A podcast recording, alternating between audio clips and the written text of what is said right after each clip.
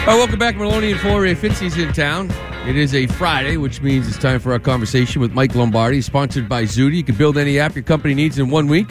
Visit Zudy.com for details. And by Town Fair Tire, nobody beats Town Fair Tire. Nobody. Joining us on the Harbor One Hotline is the man himself in the GM Shuffle podcast, Mike Lombardi. Mike, how you doing, man? Happy Friday. I'm great, thanks, guys. How we doing? Good. We're, we're doing good. We're doing good. We got a big football game here tomorrow night, eight fifteen. Pat's up in Buffalo. How concerned are you for this Patriots team, given how this season finished for them right now, going into this game? Well, you know, I think any playoff game, you're always concerned, right? I mean, the last time they played them, they couldn't stop them. Uh, they were one for ten on third down. Uh, they never let, they never forced uh, Josh Allen to punt. They never punted in the game, and they were really the score was kind of closer. It's 26-21 on the fourth and one, and you know they couldn't, and they missed two tackles, and the next thing you know, the game's 33. So I think you got to be really concerned about it. I mean, it's it's it's a playoff game. I think rookie quarterbacks in playoff games over the last ten years is zero oh and eight. So it's a challenge. I mean, it's a challenge to start a rookie quarterback, go on the road, play a really good team with a quarterback who is you know hasn't played well the last two weeks in the in the cold weather, but his running ability has been really the the, the key for their success. I mean, you go back and watch the Jets had 43 yards of offense in the game, and it was a, they but the Jets were in the game but they scored four, they gave up 14 points in the fourth.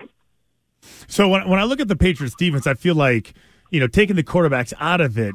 My biggest concern would be the the Patriots defense inability to get a stop when it matters most.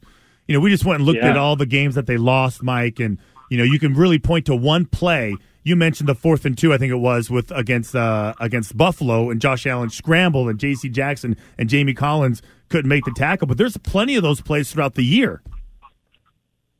Yeah, no, I, I look, goes opening game. Yeah. Opening game after the Damien Harris fumble. I mean, we couldn't get a stop on that drive. You know, opening drive of the Miami game two weeks ago, couldn't get a stop on that drive. I mean, you know, there's concerns. I, I think, you know, there's definitely concerns. And I think that they've got to play with a more aggressive style. I mean, look, I think what was really symbolic of the last time they played them, and I said this before, they threw a they threw a pass over by the Patriot bench to, for a, a really a no gain. Dugger comes up, Hightower comes up. The next thing you know, it's first and ten.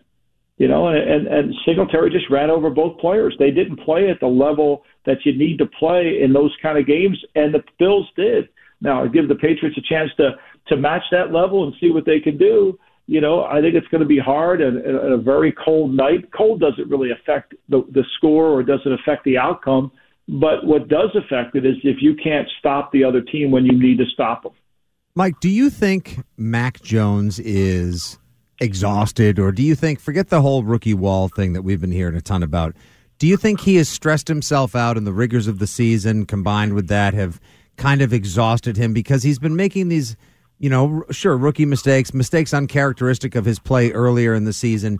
And if so, what do the Patriots do tomorrow night to try to get him confident early? Because regardless of the conditions, your running game, how good the defense plays, you're not winning unless he makes a couple of big big time throws tomorrow night. Right. I think what they have to do is win first down. I think the key to this game is first down, and it isn't first down running. I think it's first down gaining seven, six yards, keeping him out of out of problems. I also think they got to play from in front. I think one of the things that creates problems, Miami game, you play from behind. You're 14 nothing. Of course, you gave up seven of those points, but I don't think it's as much as he's tired or exhausted. I think it's it's it's you've got to be able to because he didn't look tired and exhausted against Jacksonville, right? You know, and he didn't look tired and exhausted in the second half of the Indianapolis game when they were coming back. That's another game we didn't get a stop in. So I think that to me, you know, you've got to win first down with a rookie quarterback on the road. They've got to do a really good job of setting up first down, getting him some easy throws outside. The one thing about playing Buffalo is you know they're going to be an over front you know their coverages. They're going to play cover three, cover four. They're going to play some man. It's not going to be a complex system for him to navigate. Plus, it's the third time he's seen the system. It's the third time he can recognize what the safeties are doing. It's the third time he can recognize what the front's trying to do. And it gives him an advantage. And I just think they've got to go execute this plan. But I think the plan offensively and defensively has got to be where they're more aggressive. talking to Mike Lombardi. And Mike, I want you to put your like player personnel hat on, right? Talent evaluator, GM, because we're looking at Mac Jones, and you know the question is, you know, is he the guy? I'm not talking about the next two or three years. I think he is. I'm talking about the next ten. Is he a second contract guy? When you look at him, is he the guy? You know, I, I do. I mean, look, here's what I would say to you: uh, give him an off season to get his body fit changed. Look what happened to Joe Burrow from his rookie year to his second year. Now he got the knee injury, but he's a, he throws the ball differently than he did as a rookie. He does. You just watch the tape. I think you know these are still young guys. We say, well, he went to Alabama. There's no room for growth. No, I mean there's plenty of room for growth. There's plenty of room for growth physically. I think he will continue to improve. I think because he's smart and he loves the game of football, he's going to continue to improve and he's going to continue to get better. And you know what he's done as a rookie is is way different than what any rookie has done over the last five years. Look at the look at the draft that Josh Allen came out of. You tell me Josh Allen played well as a rookie? I mean, he was all over the place with his accuracy. Second year, he was all over the place with his accuracy. Baker Mayfield played decent as a rookie. Second year, not so good. Third year was much better. So I mean, he's a young player. Young players get better. This, there's no ceiling here. So, so what's going on with Matthew Judon? Here's a guy that was obviously very active in the first part of the season, and he's just been real quiet.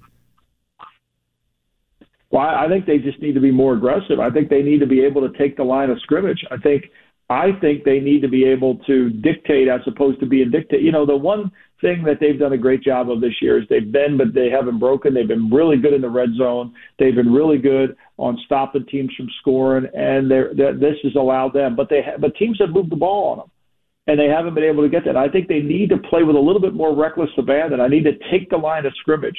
You know, create some negative plays. I mean, when they played Buffalo, they couldn't create a negative play they didn't create a negative. They played along the line of scrimmage, and I think they know that that's not the easiest way. You're always concerned about playing a great offense, about giving up the big play. Well, they get the biggest play in the last game they played was 28 yards, right? They only gave up that was the biggest play, 28 yard play, but they gave up a big run. So I think they've got to be aggressive, but also be disciplined because if they lose their pass rush lanes like they did on this big scramble when he took off and ran for 25 yards, you know those are the killers. Mike, what do you think the odds are the Patriots lose a coaching assistant on either side of the ball this offseason, specifically to, and especially to the Houston Texans, who are now rumored to be interested in both Jerod Mayo, surprisingly, uh, as well as Josh McDaniels?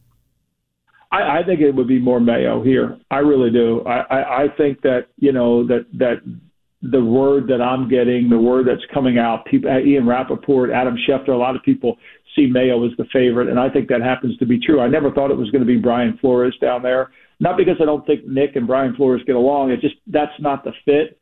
I think what they want to do in, in Houston is, you know, they want to be able to bring a young coach in and develop them, and Nick's going to be able there to help them mentor. I mean, Nick was in the Nick was in the press box this year on the headsets with David Culley. I mean, that's unheard of for a general manager. But that's kind of how Nick wants to build this program to to to best utilize his skills and best utilize the head coach. And with a young coach like like Jerod, I think that would probably be somebody he would look to. So, you know, Mike, I got to ask you about this because there's a lot of rumors and speculation going on on what's going on in Miami. And I know you clarified some of your comments earlier, but I, w- I want to see if you could do it again for us because a lot of people weren't able to see it about what happened with Brian uh, Flores and Tua Tagovailoa. Yeah, you know, I, I, I misspoke. I said I said that he I said that he said, and I was saying I thinking he was thinking he was saying that, and I misspoke. I apologize for it. And uh, you know, look, I like Brian a lot. I think Brian's a really good coach, and I don't. I do think there's conflict down there between uh, what the coaching staff sees of Tua and what the organization sees in Tua in terms of the future. I definitely do, and I think if you could just read the owner's press release and you look at what he said about having a more collaborative organization, I think there was some conflict between the general manager, Chris Grier and Brian over the direction of the team and how the team was being handled. So, Mike, okay, because um, you you come on our show every Friday and you talk about like we we have these discussions about you know organizations and you know and job opportunities, and I feel like with all these jobs, I think there's eight jobs open right now and then you just mentioned, you know, uh, Nick Caserio hovering over the new coach and you know getting in David Culley's ear, and you know Brian Flores having to deal with uh, you know ownership and all these other issues. With that being said, what's the best job out there? that has the least amount of uh, with that with that with that, which that has the least amount of, I guess you know Interference? interference. Yeah, Interference? Wh- wh- which one is it? I, I think I think it's probably the only job that's letting a football guy run it is Denver. George, uh, George Paton's running the team. I mean, so that's a really good thing. You know, the Giants. I mean, the, the Giants say they're they're, but John Mara runs the Giants. I mean, make no mistake about it. John Mara runs the team. Now he couches as if he's got five. You know, he approves it, but you know that's a hard job. You don't you don't go 27 percent over the last five years of wins because the job's good right? You know, I mean, there's a lot of misfunction within the organization. Same thing in Jacksonville. The last 11 years, Jacksonville's had double digit losses, other than one season in the last 12. I mean, that's just not that's not going to go away because you hire Doug Pederson. That's not going to go away because you hire Billy O'Brien. That's an institutional problem, and a lot of these are because you have outside influences coming in that have opinions. You know, the president wants to have a say. Somebody in the analytical department thinks they're not being heard of, and then the owners listening to all this, and it becomes a real issue. So, Mike, uh, Josh McDaniels came out and said, "I'm not interested right now. I'm worried about. I'm going to focus on the playoffs. Uh, that that's all I'm interested in now, as far as interviewing with other. But what is what do you think the deal is with Josh? Is it is he trying to just sort of handpick that perfect spot because maybe Mac Jones has allowed him to be a little more patient, or is there a spot out there for him this offseason, You think? I think it's. I think. I think the the fact that they have a really good young team, which you know, with a really good future, that I think Josh is probably going to look over the landscape of the NFL and say, you know, maybe this isn't the right time for me to do something unless unless I get something that I really think is perfect. You know, and that may never happen. And I'm sure he's very comfortable. I mean, he's too good of a coach. He's too smart. He's too talented. He's got too much leadership skills to not become a head NFL coach. But because of what happened in Denver, because of the blurb in the road in Indianapolis, because of all the other Patriot coaches that have not had success, those are all working against Josh.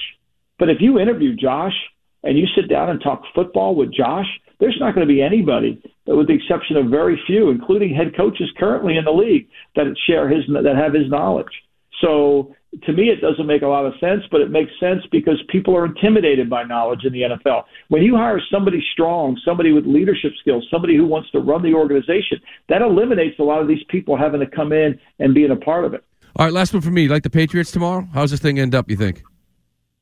Oh, you know, it's I, I, I just had a nugget for you too, and I was going to give it to you. Uh, You know, uh, in the past four years, there have been 18 wild card games. The underdog has covered 15 of those. Okay, since 2003, home favorites of seven or fewer are 14, 28, and one against the spread. Seven or fewer. Yeah. Seven or fewer. That right now the spread's at five. All right. All right. Put the money on them. That's what that's what Mike's saying. Put the money on the Pats. All right, all right. all listen, right. Mike. Hey, listen. We appreciate the time, man. Looking forward to talking Thanks, to you guys. again. Appreciate enjoy, you. Bye-bye. All right, enjoy the weekend. All right. That's Mike Lombardi. Um,